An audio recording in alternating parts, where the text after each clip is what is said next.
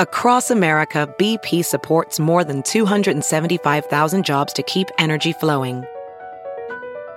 Jobs like building grid-scale solar energy in Ohio and producing gas with fewer operational emissions in Texas.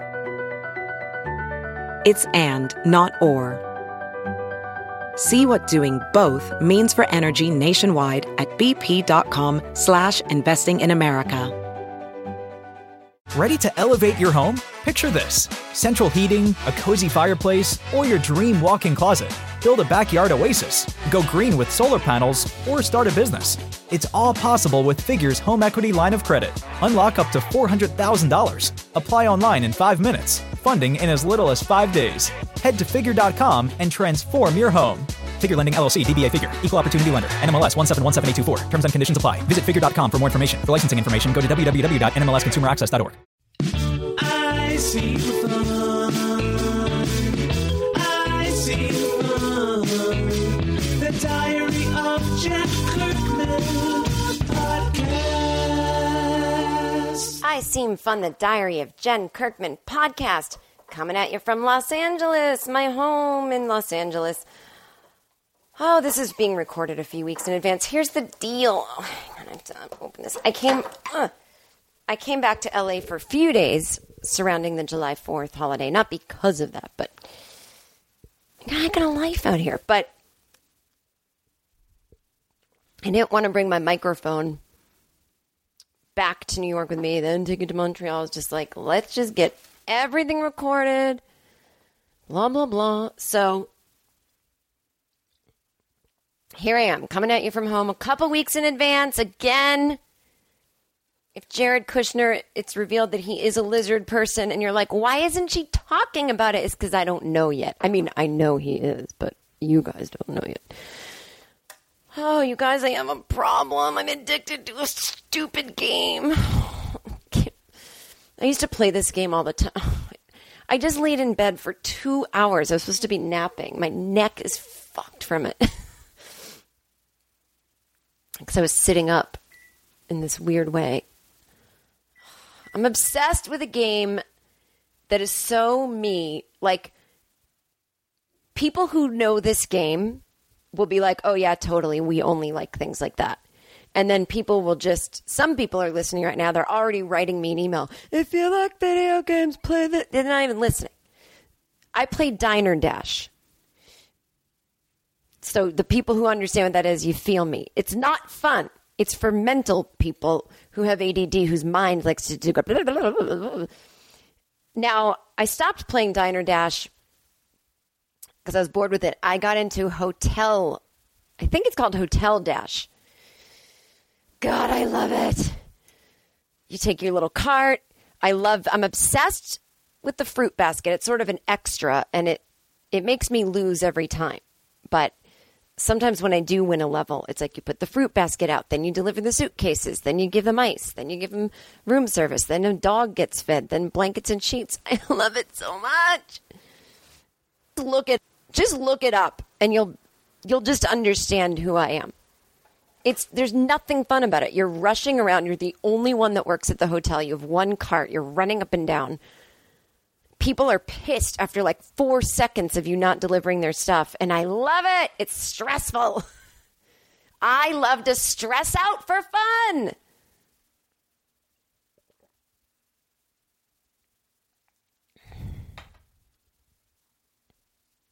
Maybe it's because my life, although I work all the time and like, I don't honestly get stressed out about traveling. I've breezed through and get my TSA. Oh, I applied for TSA global pre-check. And I got approved to go have an interview at one of the locations. Now there's a location for TSA global pre-check in like downtown New York. It's like a courthouse that is, I just poured water like, it was just as if my hand was like, yeah, I know what your brain's telling me, Jen, but I want to do something wild. And I just poured water all over my counter. I was trying to pour it from a pitcher into a glass.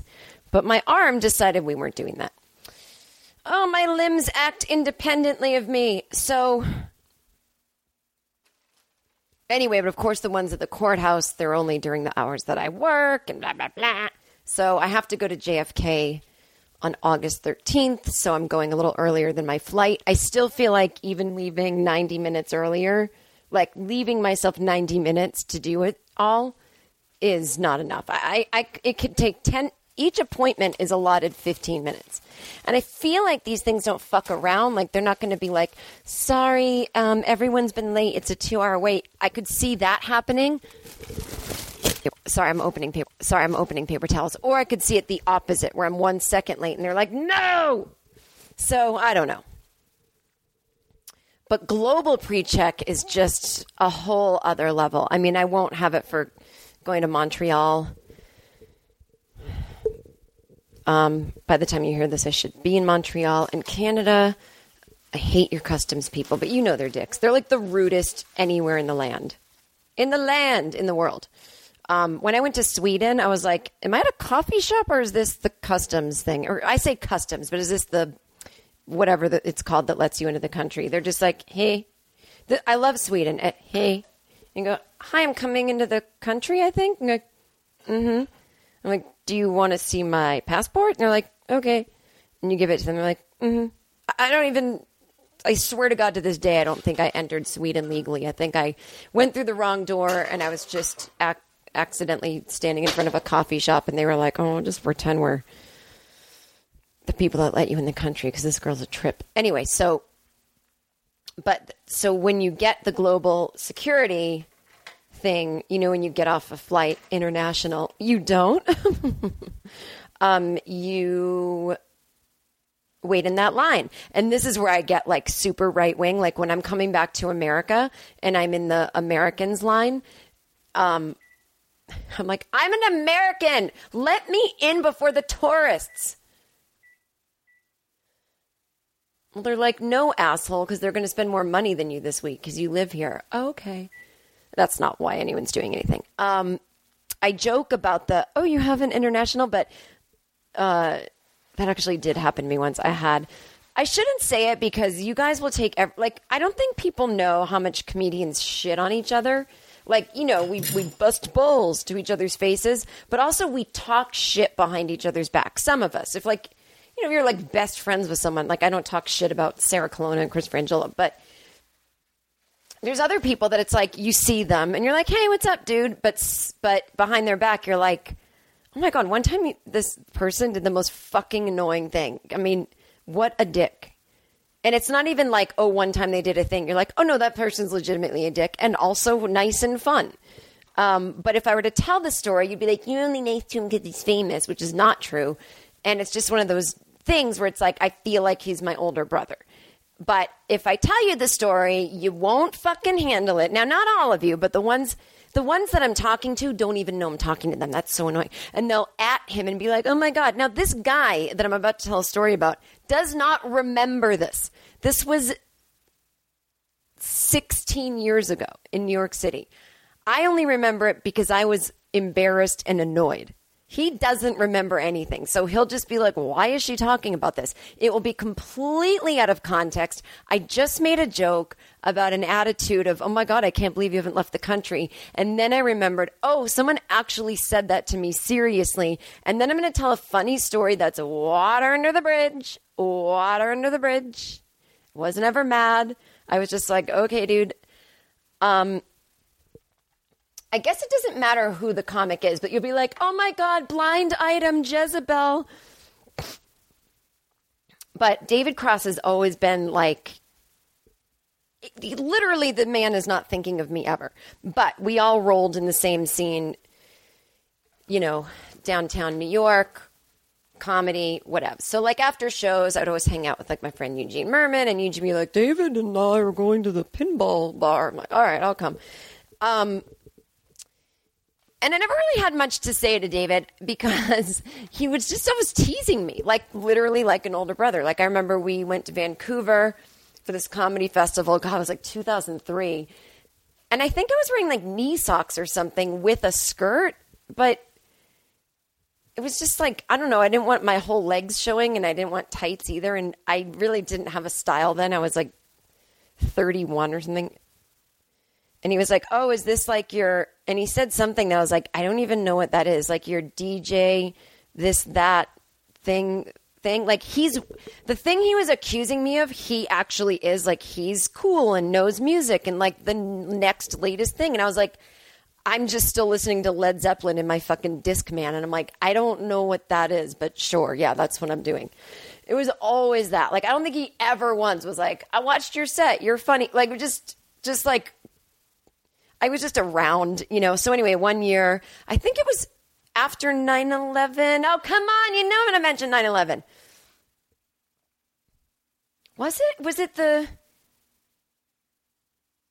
No, it wasn't because I left New York in January 2002. So it was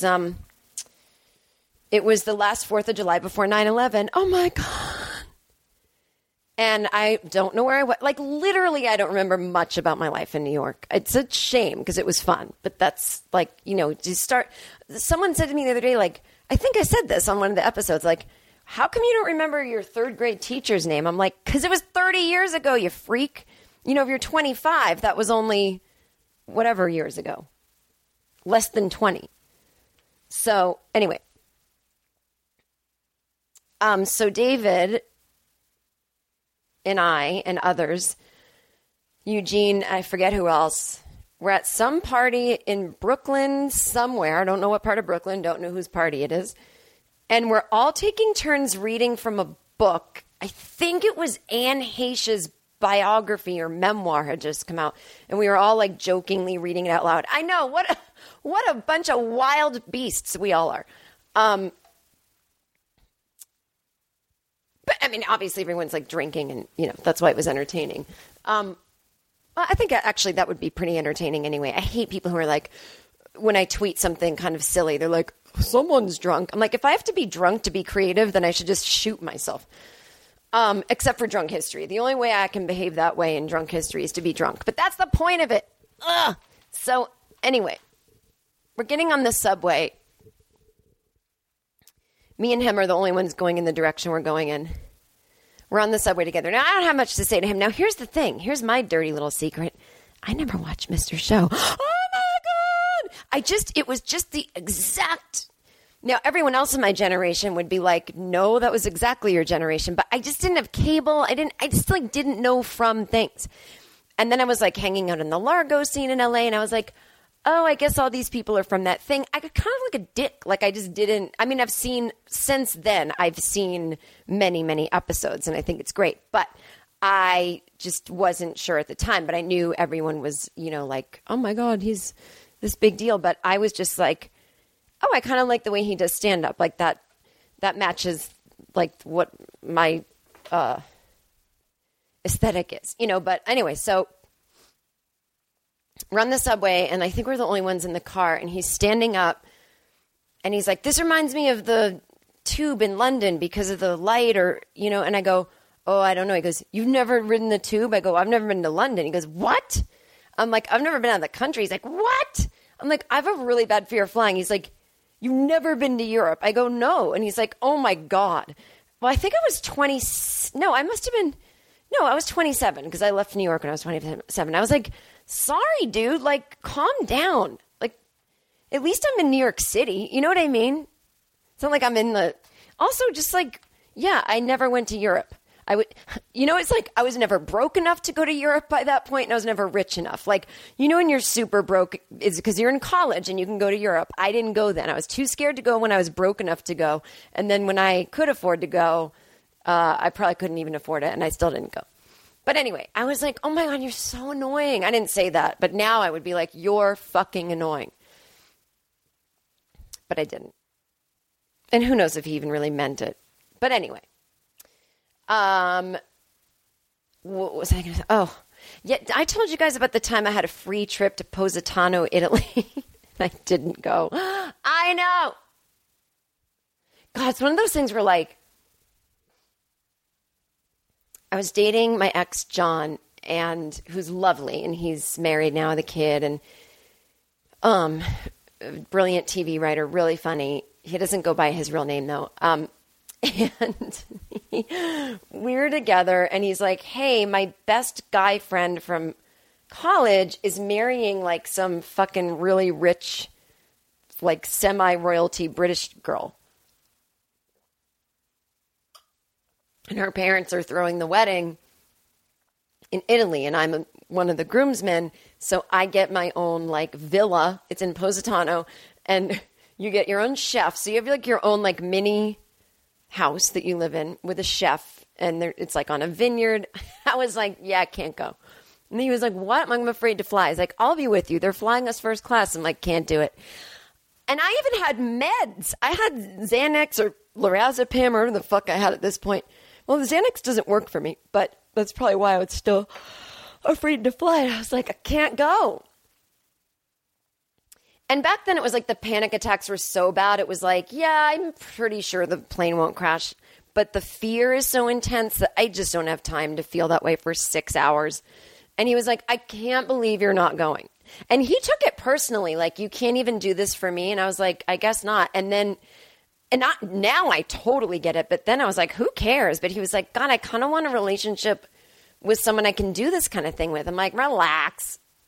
And now that I think about it, what a lovely thing to have a boyfriend in your 20s who's like not making fun of you, but concerned about the future. And I used to smoke back then. He's like, you really shouldn't smoke. I'm like, whatever. And he's like, I just want like a relationship with someone that's like not going to get winded when we're old. And I'm like, what? I just like didn't understand what was happening. I was just like, why is he talking about? I literally didn't comprehend. Like, yeah, I wanted to be with him. Like everyone I dated when I was in my 20s, I'm like, we're getting married. I don't know why I was like that, but I was just like, so like in a general way, I was like, yeah, of course I'll marry this guy someday, probably. But he was looking at it in a real way, a real, like, okay, so what would be the logistics of that? I'm going to be with a smoker? I don't want to be with a smoker. And I was like, what? Everyone loves a smoker. I was so inconsiderate. And just like, well, I don't think I want to be with someone that can't fly to Europe. Why?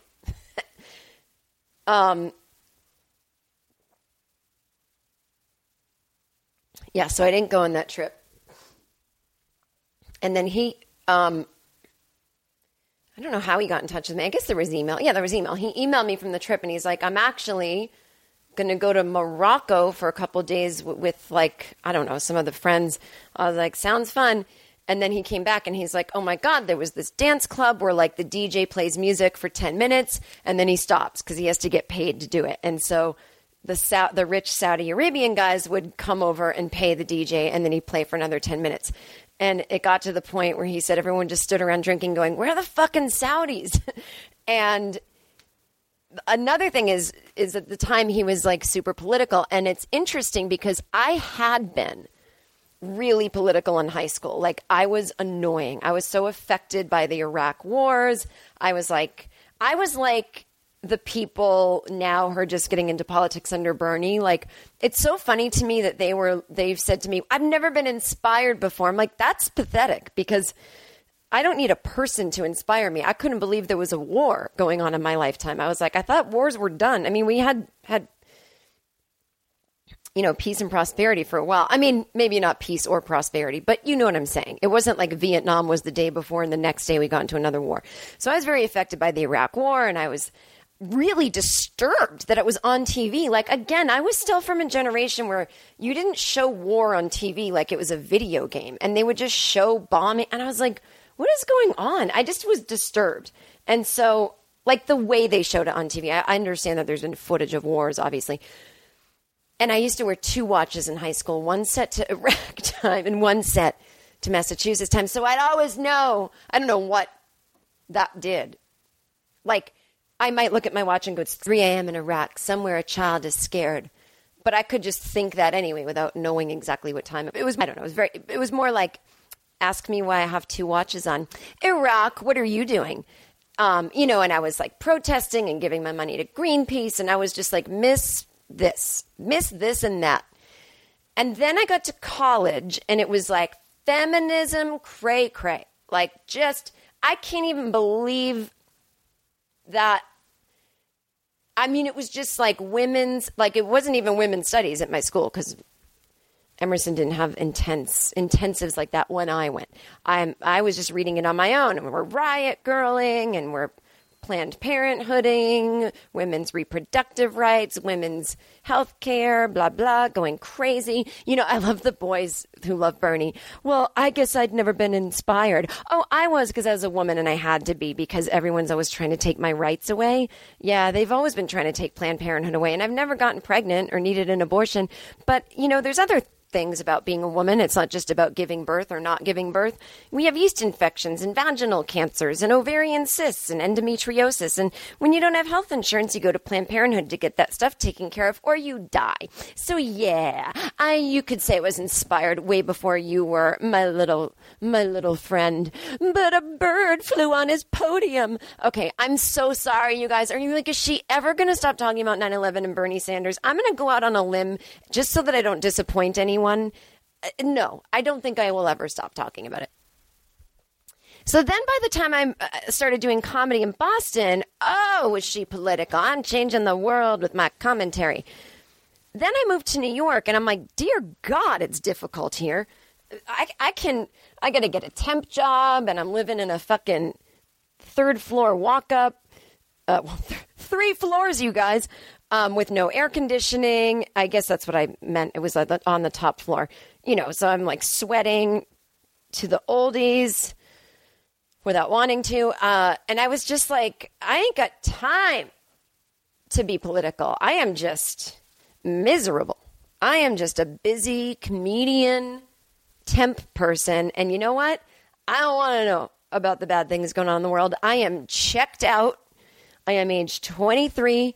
And I just checked out. You know what I'm doing? I'm going down to Canal Street and just blowing my money on fake purses. You know what I'm doing? I'm going to a bar. You know what I'm doing? I'm going to a coffee shop. You know what I'm doing? I don't know what I'm doing. I'm just living it up. So I'd really kind of lost my political edge. And it started coming back a little bit in like summer of 2001. Like the socio-political thing. That's when my friend Becky and I started girlcomic.net, which was a website called Feminist Funny. I mean, were we ahead of the curve or what?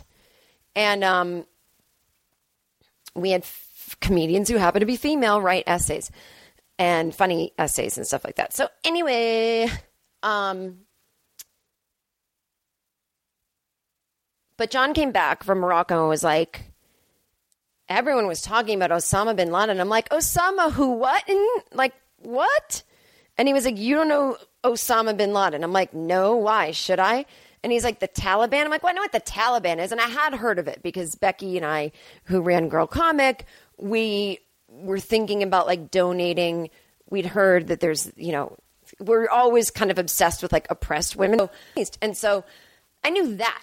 But he was like, things are like, that guy is crazy. And I'm like, whatever, dude. And so John got back on like September 9th.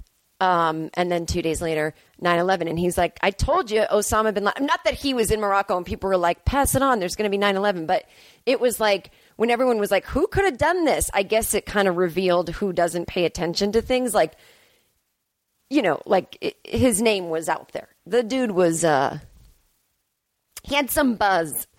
So anyway, but ironically, I am the one who ended that relationship. Not him, but I can't believe I didn't go to Italy. What a dumb bitch I was. And I luckily got to go back last year, a year ago now. I was in Italy. I mean, I went to Venice. I still haven't been to Positano. I'll go. But where did all this come from? I just started wandering around talking. But I guess that's what you love about this podcast. Sorry, I did my laundry yesterday. I don't have any dryer sounds for you. On those white noise apps, do they have dryer sounds? I think they do. I mean, I personally don't want to fall asleep to the sound of a dryer, but... Sorry, I'm chugging water. Yeah, so I usually have things planned. Let me... My legs are strained. I think I did make a little note on my computer. Podcast. No.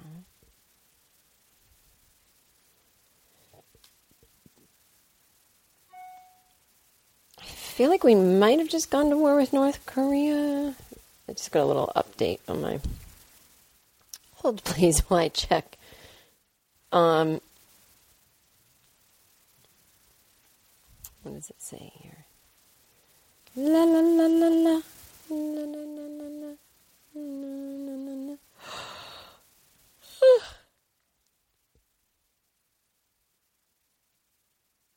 No one's talking about it. Okay, maybe it just says something different.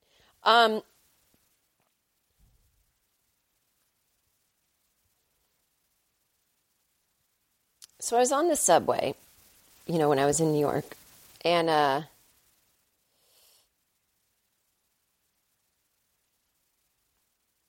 was so weird. Like I got on, and I had.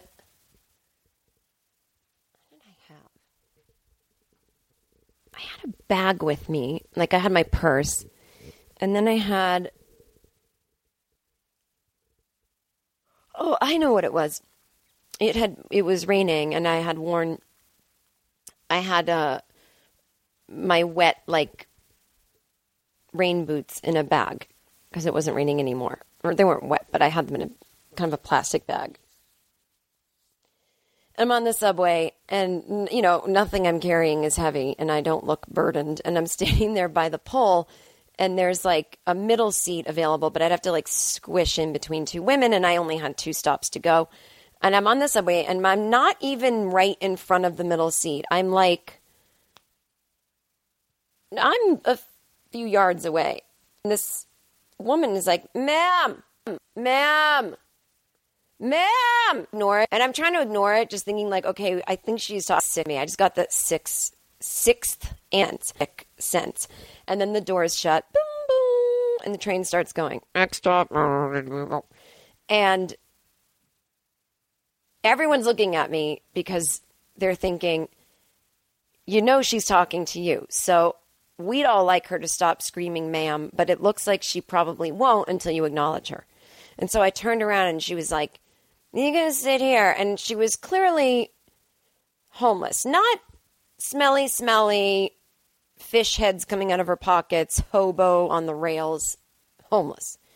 But I don't know what. And possibly high on whatever the kids do these days.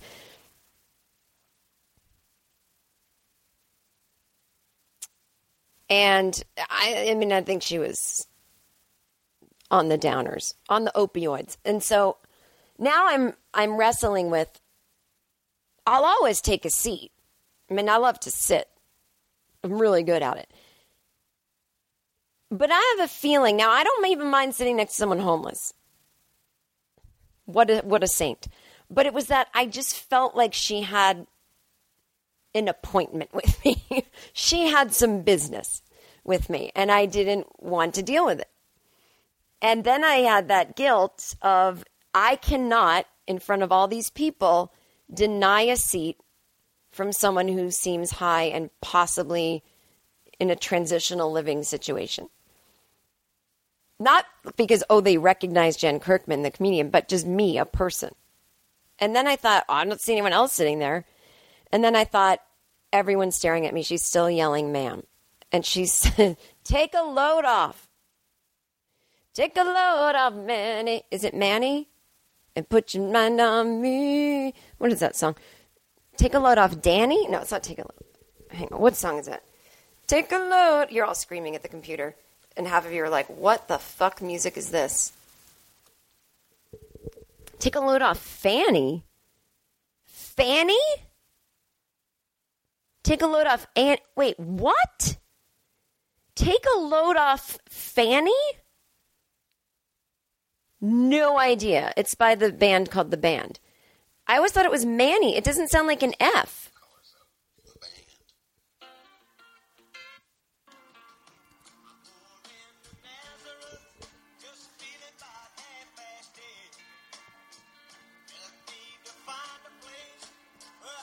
Hang on.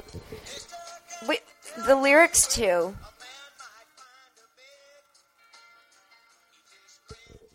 Is this some kind of... I think this is some kind of like, not religious song, like.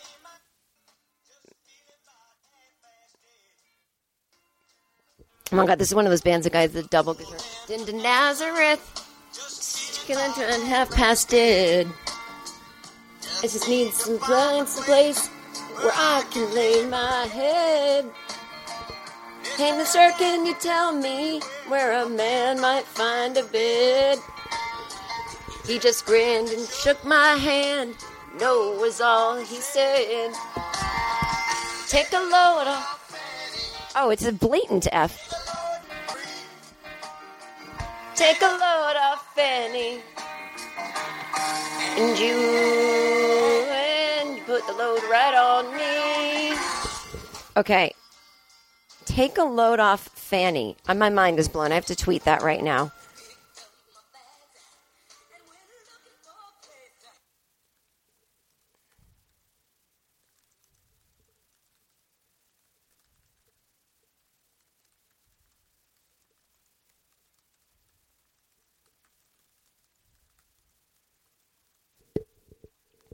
Okay. Anyway, so I sit down. She goes, I noticed your... Like, her eyes were shut. She's like, I noticed your struggle with the heavy packages. Not a thing that was happening. She goes, I don't see color. People are people.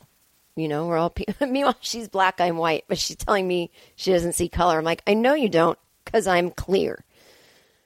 People are people. You're no one better than the other. You know, you sit down, I sit down. We're on the subway. We're all the same. Now, what she's saying is true.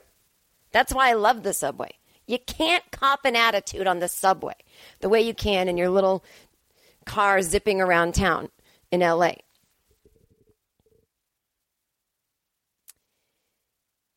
But it was also like, this is the most basic conversation, and it's annoying, and she's high. She has no idea what's happening, and I could get up and walk away, and she wouldn't even know.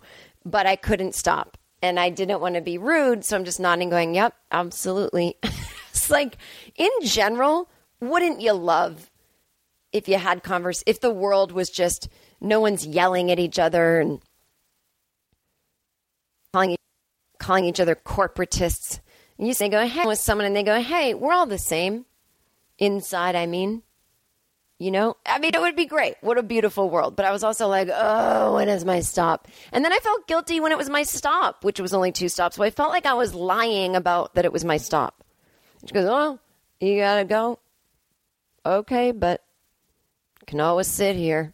I didn't mean to bother you. I'm like, that's not why I'm getting off the train. Although I probably totally would have pretended. If I had like 10 more stops to go, you bet I would have pretended. This is my stop. That is people pleasing at its highest. And I don't need to do it. And I won't do it anymore. I don't need to do it anymore. I don't need to please the people. That's such a good song. I'm selling that to Michael McDonald. You don't know me, but I'm your brother. Taking it to the street, taking it to the... Jen, stop. I can't. The music's in me and I cannot be stopped. All right, let's read some things.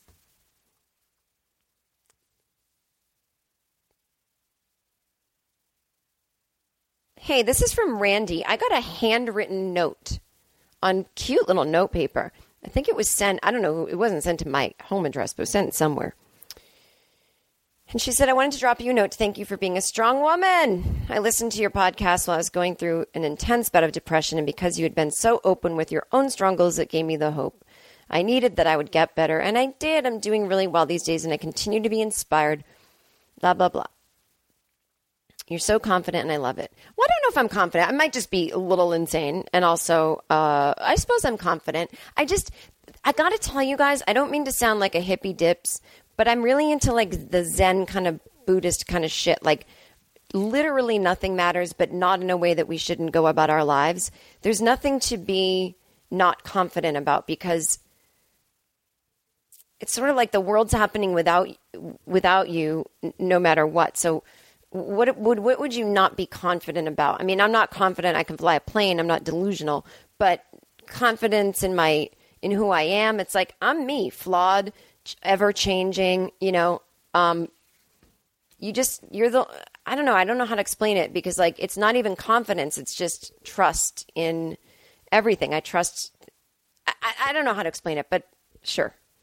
My husband and I go to all the shows we can when you're in the Midwest, and we also buy tickets in advance. Thank you. Always glad to hear when someone's depression is in the manageable phase. Don't forget, everybody, it comes and goes, so don't get down on yourself if it comes again. He come again. That's just how it do.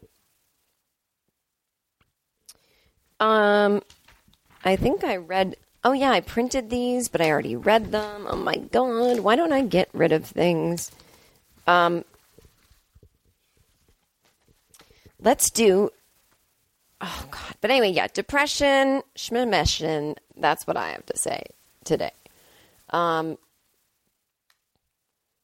lot of people still don't really understand what depression is. They think it's sadness, and it's not. It's a lot of different things. I have a friend...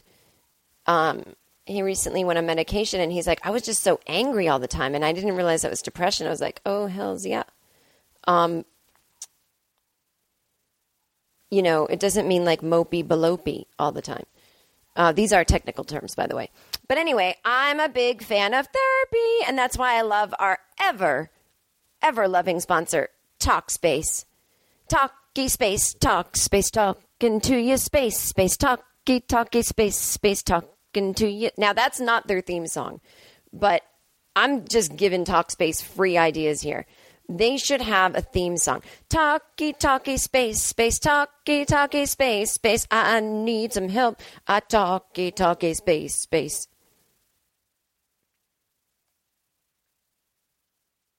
I'm just giving that to them for free. Like, do you know people go to giant ad agencies for things like this? And here I am just like, take it, Talkspace. I'm so generous.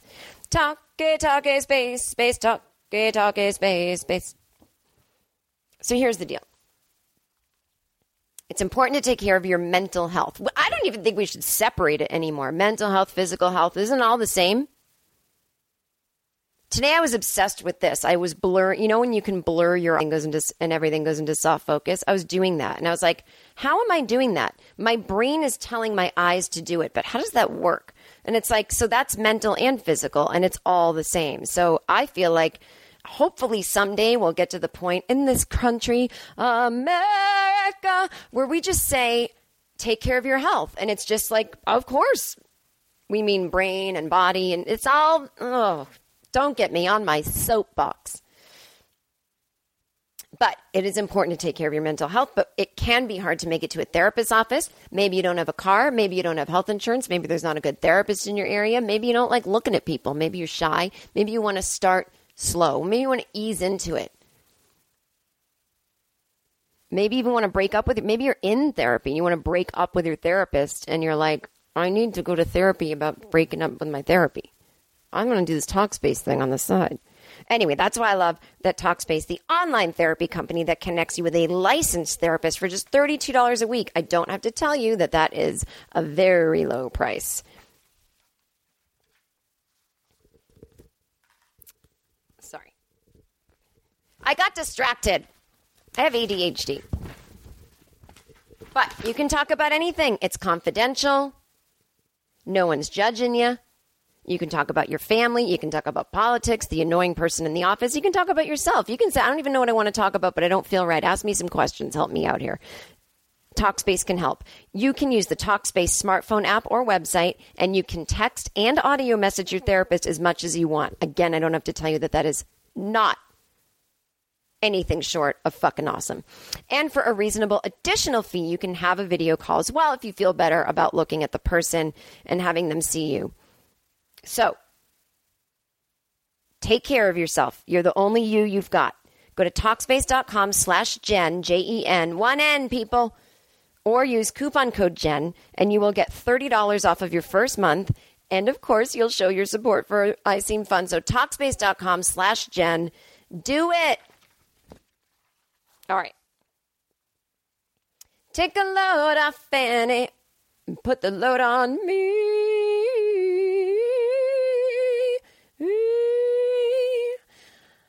A lot of people are asking me if I'm signing books on this tour. Unfortunately, I am not, because I did that already.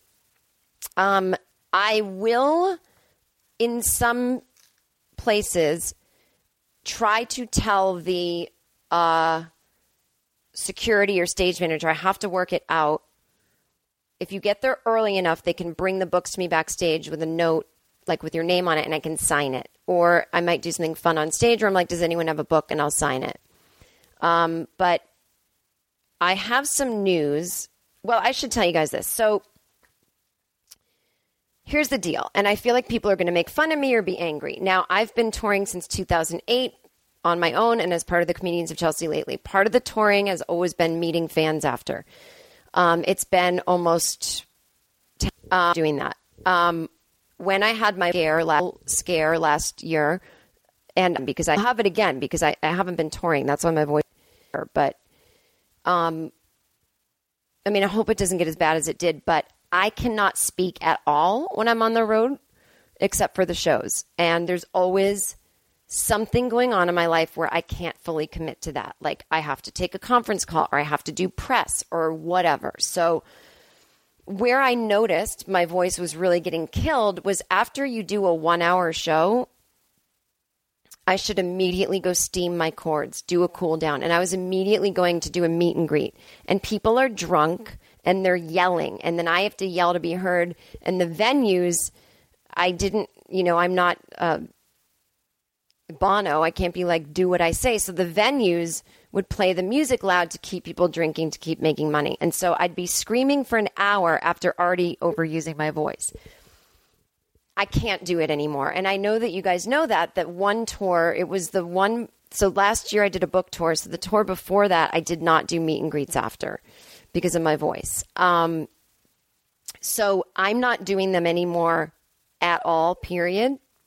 Now, here's the deal, though. There is going to be a catch. So I'm not doing them at all anymore, period, because of my voice. Also because I've had some scary experiences, unfortunately, with dudes grabbing, drunk, people handing me their number, or just people being inappropriate. And it's just not fun anymore. 90% of the people are great. But at these shows that I do, when it's my own show at my own theater, it's really hard. I don't travel with a tour manager. I don't travel with my own security. I don't travel with merch people because I can't afford it. Like, I'm not at that level yet. So I'm going to do something that my manager encouraged me to do, and it makes sense for me. It's sort of the next level for me, but it's going to look really obnoxious. And I'm really afraid of backlash. But at the same time, if people are going to be offended, then I don't know what kind of contract you thought we had together. You know, I always look at it, and I'm a, you know, fan of things. I pay money and I get a good show, and then I'm happy. Like, if people don't want to come out and meet me after, I'm not mad.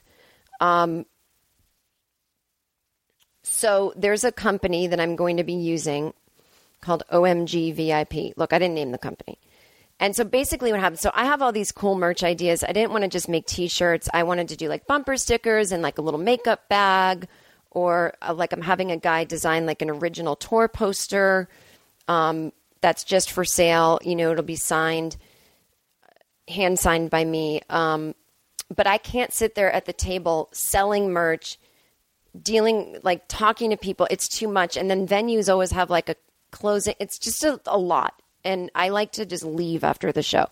So OMG VIP, what they do is I pay them and they do it all for me. So it's like more money out of my own pocket, but they bring the merchandise and set it up and sell it at every show. So you will be able to get my merchandise. I just won't be there at the table. If that is a disappointment, I really apologize, but here's the deal. Merch or no merch, I'm not doing meet and greets after shows anymore, period. I need my voice so I can do what I do for a living. And I get it. As my theater venues get bigger, it's a lot. if hundreds of people are coming up to me and I don't have any help or security. It's ironic that at a certain point you can have that many people coming, but it's still a lot of money to like have travel with a team. Like I would literally just break even. So I guess the way to look at it is that I'm not doing meet and greets period at all. So that's that. So you're not going to get to meet and greet me anyway. If you want merchandise, you can buy it at the show. So it's sort of like, I hope no one's like, fuck you for not coming out. It's like, I wasn't gonna. But so there is a deal. So there is another thing called like the OMG VIP thing where you pay $50. I'm not pitching it to you. I'm just explaining to you. You pay $50 in addition. It's not including the ticket to do a private meet and greet with me. So I'm going to be doing those for like 20 minutes before the show because I can handle that with my voice. And I can control the environment. I can say no music. So you get like a professionally taken photo with me. You get like a backstage pass lanyard. You get a tour poster signed by me. You get a separate piece of merchandise that is not for sale at the merch table. I don't know if I can say what it is yet, but I'm designing it and it'll be cool. I'm trying to see if we can throw a free book in there. I'm trying to see if participating venues would be willing to throw a free drink in there. I feel very uncomfortable saying it's $50 to come meet me before the show, but it's a really small hang. Like, I think only like 25 to 50 people are allowed per show. I was like, dudes, we're going to get 2 people. People don't have that kind of money. But I'm trying to throw as much in for the $50 price as I can. So far right now, you get a picture, a poster, and a piece of merch that I can't say what it is yet. I think it's going to be a tote bag that says, with a little stick figure on it that says, I'm just a soul trapped in a body. I think that'd be cute. And then I honestly am trying to throw a book in there. And again, I would love to do like a free drink thing, but I don't know the deal at all the venues and what they're willing to do and stuff. So, because it's not a venue thing, it's this company. So the company takes a percentage and then I make money on the merch and stuff. So, but I also put money out. So it's just an experiment. We're going to see how it goes. But what's great about it for me is I have like these people there that are running it and I don't. Like I've had scary things happen. Like I've had people come up to me and want to talk to me about like medication. And I'm like, oh, I don't know what kind of depression medication you should take. And I've had people wait after shows and guys wait. And I've been like, I know you waited, but I already signed your book and I have to go. And they're like, God, like rude. And I've just been scared sometimes that I don't have a team around me. So this will be good for me. And if you don't want to pay $50, I totally get it, but I wasn't coming out to meet you anyway. So you're not missing out, if that makes sense. I hate to be an ass, and there's a lot about this that I'm like, eh. But at the same time, it's like, it's just an extra charge for like an extra thing. Like I need to value that I've done meeting people for 10 years. I've given so much as I can, and it's starting to take a toll. So I don't think I'm better than anyone or I'm some asshole, but I need help. I have to pay for it. And then there's things associated with it. And so we're all trying to do the best we can for the money that you would pay. You know, like the VIP experience helps pay like the salaries of the people that travel around and do the merch. So that's just how it works. And if you want to upgrade, that's awesome. If you have the money, if you don't, that's also awesome. I'm trying to be as accommodating as I can to the people that aren't going to be able to meet me.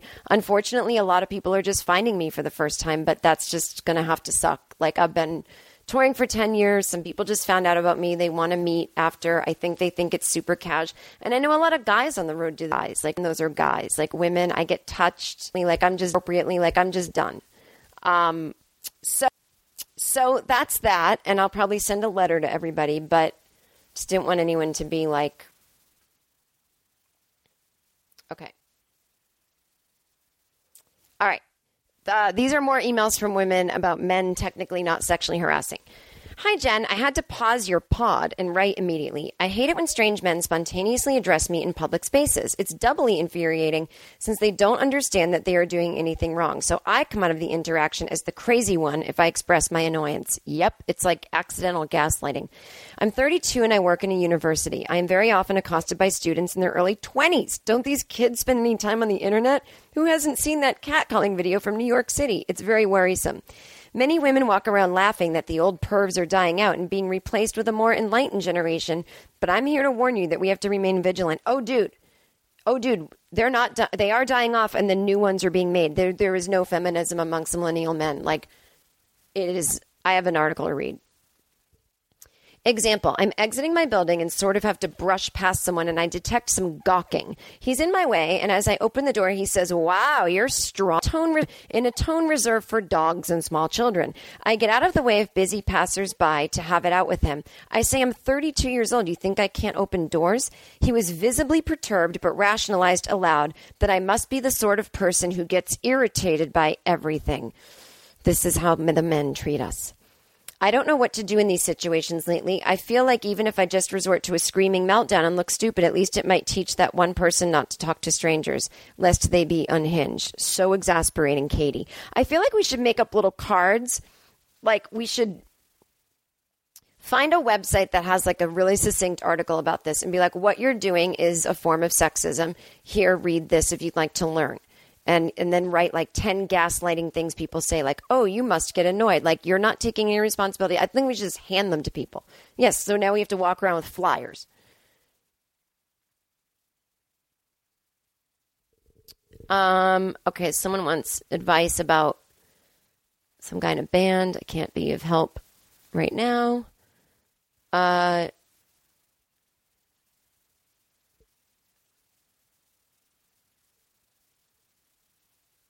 All right.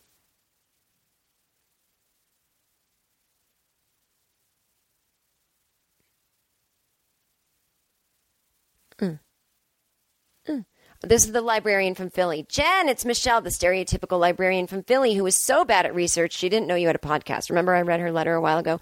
I was drifting off to sleep to your dulcet tones, as I often do, and just about shit myself when I heard you read my email. Sadly, I do not wear my hair in a bun. I am not a repressed virgin, and I say fuck too much. So I'm probably not a good choice for your librarian movie. Michelle, you can still play the part. I'll just add some character details.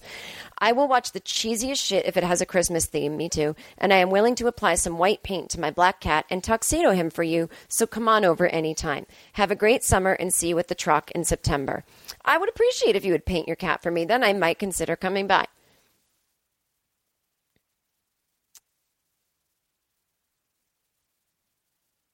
Oh, I just got told two people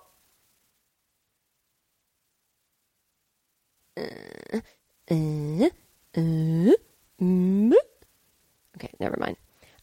What else can I read? What else can I read to you?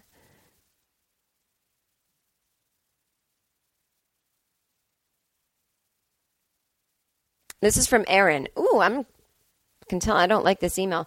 Hi, Jen. I wonder if the handyman, if he reflects on why you or other women don't hire him anymore, says to himself, good, I don't want them as clients anyway. Those Hillary voters are so wrong about everything. Kind of like the way you've written off Trump voters as fans. No. Honey, it's an illness to be a Trump supporter. He is a racist, sexist bigot. And I write them off as people, never mind fans. And then you can come to my shows, but I don't respect anyone who voted for Trump, and I'm related to people who did. I don't want to hear your bitching I don't care if the handyman writes me off. He made me feel unsafe in my home. He was getting in my face about Jill Stein. Don't ever write me and compare that to me writing off Trump voters as fans. What does it mean to write off a fan who's a Trump voter? I don't write off a fan who's a Trump voter unless they attack me online. And if they do, I block them and go, I don't want you as a fan because you're a Trump voter who attacked me. I don't think losing clients or money as a result of his Jill Stein cult ramblings will cause him to reconsider his political views. Honey, I didn't say that's why I was fucking doing it. I was saying He made me feel unsafe in my home. And what he might reconsider is not his political views, but he might reconsider discussing them on the job and shoving them in people's faces. That's what I was talking about, that he doesn't have any self-awareness, and yet he's the victim type who complains about how he doesn't get hired for things. And so I'm thinking, maybe you're making people fucking uncomfortable, not because of his political views, because of how he was presenting them to me, and that he was bringing them up when they weren't on the table to be discussed. God, your email's obnoxious. Jill Stein-Klutring, will cause him to reconsider his political views or reconsider sharing them any more than something similar would cause you to reconsider those things. Yeah, I don't shout my political views at someone in their house. And I absolutely would fucking consider it if someone didn't talk to me anymore, because I'm fucking self-aware. This podcast is for rambling my views. So if you're trying to make some kind of fucking comparison to that, you're false equivalencing it all. Politically passionate people are passionate, whether or not they're right. I'm not a Bernie bro or a Jill sister or a Trump niece. I'm a big fan. Don't hate me for pointing this out. Ah, your email's fucking annoying, but God bless you. You're a child of God, and so am I.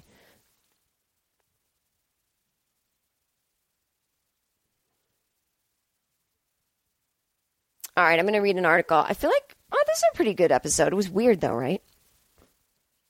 All right, this is by Sasha Borisenko. It was written actually April 7th, 2016. It was on Vice.com. How to spot a brochurist, the guys with righteous politics but a dodgy attitude to girls. Yeah, you can just log out now if you don't want to hear this, because I'm going to end the episode after this. All right. Brochurist, a guy so in love with his own progressiveness or radicalness he is convinced he can do no wrong. This extends to being a sexist jerk.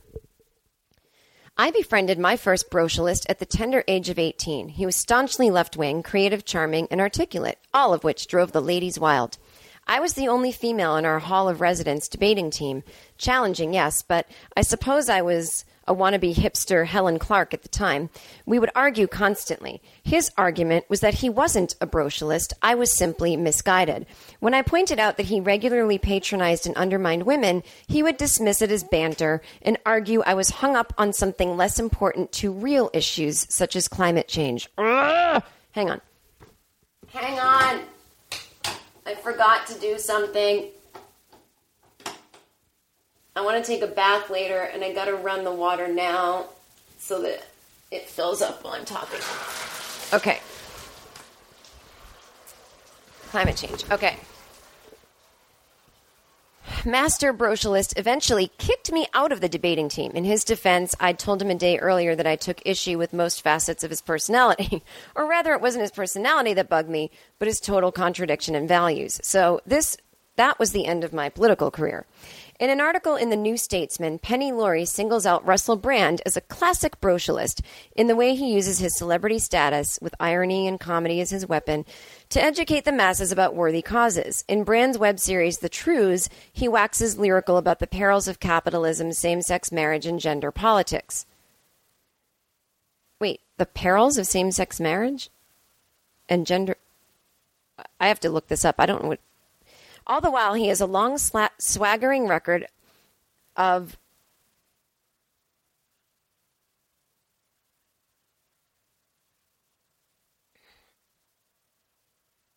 okay, sorry, the sentence cuts off. This sits pretty awkwardly alongside his bias towards young bikini models and his alleged tendency to brag about his conquests. But Hollywood is a long way from New Zealand. We were the first country in the world to give women the vote, and we prided ourselves on female empowerment ever since. But I beg to differ. Since my first bruising rub-up against brochurlism, I've developed a radar for guys hiding sexism beneath a progressive smokescreen. Like the time my friend told me about a great guy she had met. He was in a band and worked in the left-wing political arena, but he wasn't a hipster robot type. He was a nice guy. He even trolled misogynists on social media. Despite this, it soon came to light that he had a girl in every port. Then, not long after that discovery, his workplace had to introduce a new anti-sexism policy simply because of this guy's questionable behavior around the office. In my experience, there are two kinds of brochurists. Type 1 uses their outwardly progressive values to woo women, particularly in the public realm of social media, while secretly maintaining their non-progressive values. Type 2 views women as expendable objects and treats them poorly to hide their insecurities. By pretending to the world, and probably themselves, that they're all about liberating the underdog, they get an angelic reputation while staying snuggled into dominant patriarchal structures. In both cases, it's the combination of arrogance, yet empathy for everyone and everything on their terms. That's the true signifier of brocialism. Brocialists might sport Dr. Martens, Vans, or boat shoes, sans socks.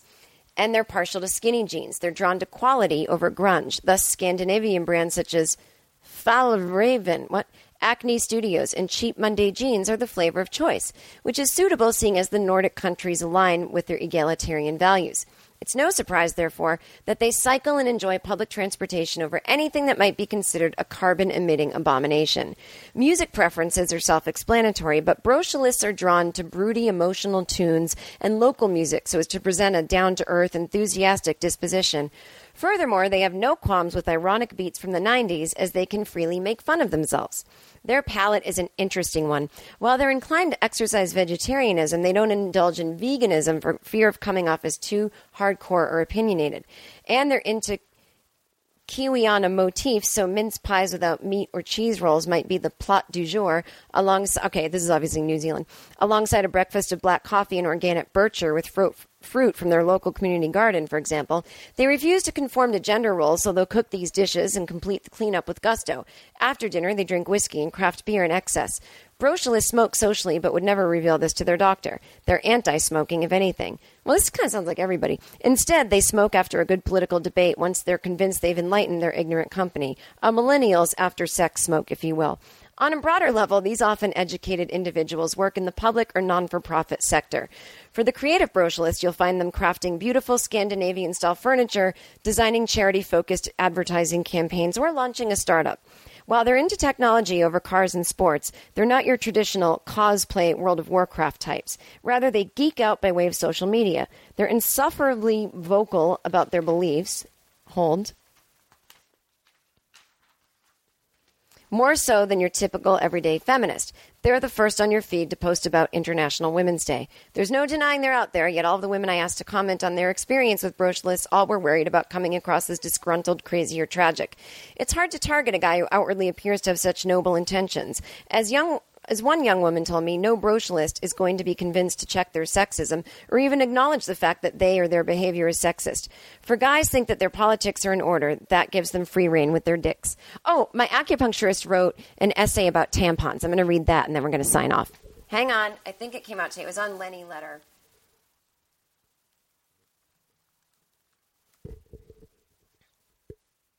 Okay, yeah, this is great. My acupuncturist a couple months ago was like, I have tampons in the bathroom for the first time. One of my clients told me I needed to have them here. And I'm like, oh my God, I'm so jealous. I didn't think of that. So just know that I'm reading this article like, God damn it, wish it was me. But this is by Russell Brown, the greatest. And it's on LennyLetter.com. Why a 39-year-old man bought his first box of tampons. If you're a man who presides over a public bathroom, put tampons in it. I'm a 39-year-old man, and I just bought my first box of tampons. Sarah Ginsburg told me to buy them. I am an acupuncturist in Los Angeles who owns a busy practice, and she has been my patient for close to 10 years, long enough to also become a friend. About a year ago, on her way out the door, she casually dropped, "You know, you should really have tampons for your patients." I sort of pretended not to hear. She persisted, "No, for real. You really can't consider yourself a female-friendly healthcare provider if you don't have tampons in the bathroom." My gut reaction was one more thing to buy, with a hint of, she's kidding, right? This, of course, is unbecoming of healthcare worker and totally unbecoming of a progressive healthcare worker invested in understanding and treating issues related to women's health. I am not one of those guys who are squeamish about periods. On the contrary, I can often be found talking to a total stranger about her polycystic ovary syndrome by the chocolate fountain at a wedding. I know more about most of my anatomy than the patient's anatomy than their spouses. I was raised by two pre-Ellen lesbian moms, wrote a 5th-grade history report on the Seneca Falls Convention, and attended all 3 original Lilith fairs, even doing a meet and greet with Sarah McLachlan. I am often the person very outraged about women's rights news that everyone else just seems normal outraged about. But to suddenly imagine myself strolling down the female care aisle price-checking diva cup seemed like a lot. But I also knew Sarah Ginsburg was right. She came back a few months later. Where are the tampons, Russell? I panicked like an idiot on Two and a Half Men. I wouldn't even know what kind of brand to get. I don't feel qualified to be making these purchases. She suggested Tampax and then offered to bring me an empty basket to fill.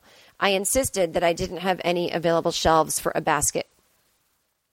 A couple of months passed and Sarah Ginsburg was back. Now she was mad. Seriously, where are the fucking tampons? I was out of excuses. Why wasn't I buying the tampons? I had to consider that even though I knew better, I was still participating in the misogyny that says menstruation is a hushed hygiene secret that should be managed in the shadow of a woman's pocketbook. It's the sexism that dictates that a woman's body is her problem, and there's a limit to how much men are responsible. It's what Republican Representative John Shimkus of Illinois argued during a March debate on his party's healthcare plan. He insisted that men shouldn't have to pay into medical insurance policies that cover prenatal care, suggesting that prenatal care should only be paid for by women because pregnancy is a condition which only happens to women. And I was really pissed off when I read about him. It was so clearly a consequential version of the I'm on a diet so no one else should have donuts bullshit that would annoy the fuck out of me if it were directed at me. And yet here I was being like, I don't have a shelf. I got it. The female body is not a hygiene secret. Menstruation is a standard body needs. Offering tampons helps normalize the female body and says they should be part of the kit of bathroom goods that are comfortably, unexceptionally available without a second thought. Kleenex, Band-Aids, toilet paper, hand soap, tampons. It's basic operating requirements for the human body. I bought tampons. The feminine hygiene aisle was as daunting as I feared. I was dazzled and disoriented by the colors and brands and fonts. But ultimately, I selected the brand I was most familiar and therefore trusted in the similarly undramatic fashion with which I select a brand of spaghetti. I presented my purchase to the woman at the register like a prized Christmas ham and attempted to bond with her over we should have to pay sales tax on these medical necessities. She cracked her gum and looked away. The Sarah Ginsburg Emergency Tampon Annex is now open under the sink in my clinic. My female patients are pleased, and I think Sarah Ginsburg herself is tickled by it. She's a living legend in my office now and taught me a good lesson. If you're a man who presides over a public bathroom, put tampons in it or think about why you're not and then explain it to a woman. Name changed to protect the menstruating. Oh, I guess it's Sarah's not real name. Russell Brown is an acupuncturist and owner of Punk Acupuncture in Los Angeles. I love it. Okay, guys, if you own a public bathroom, buy your tampons. Until next week, have fun.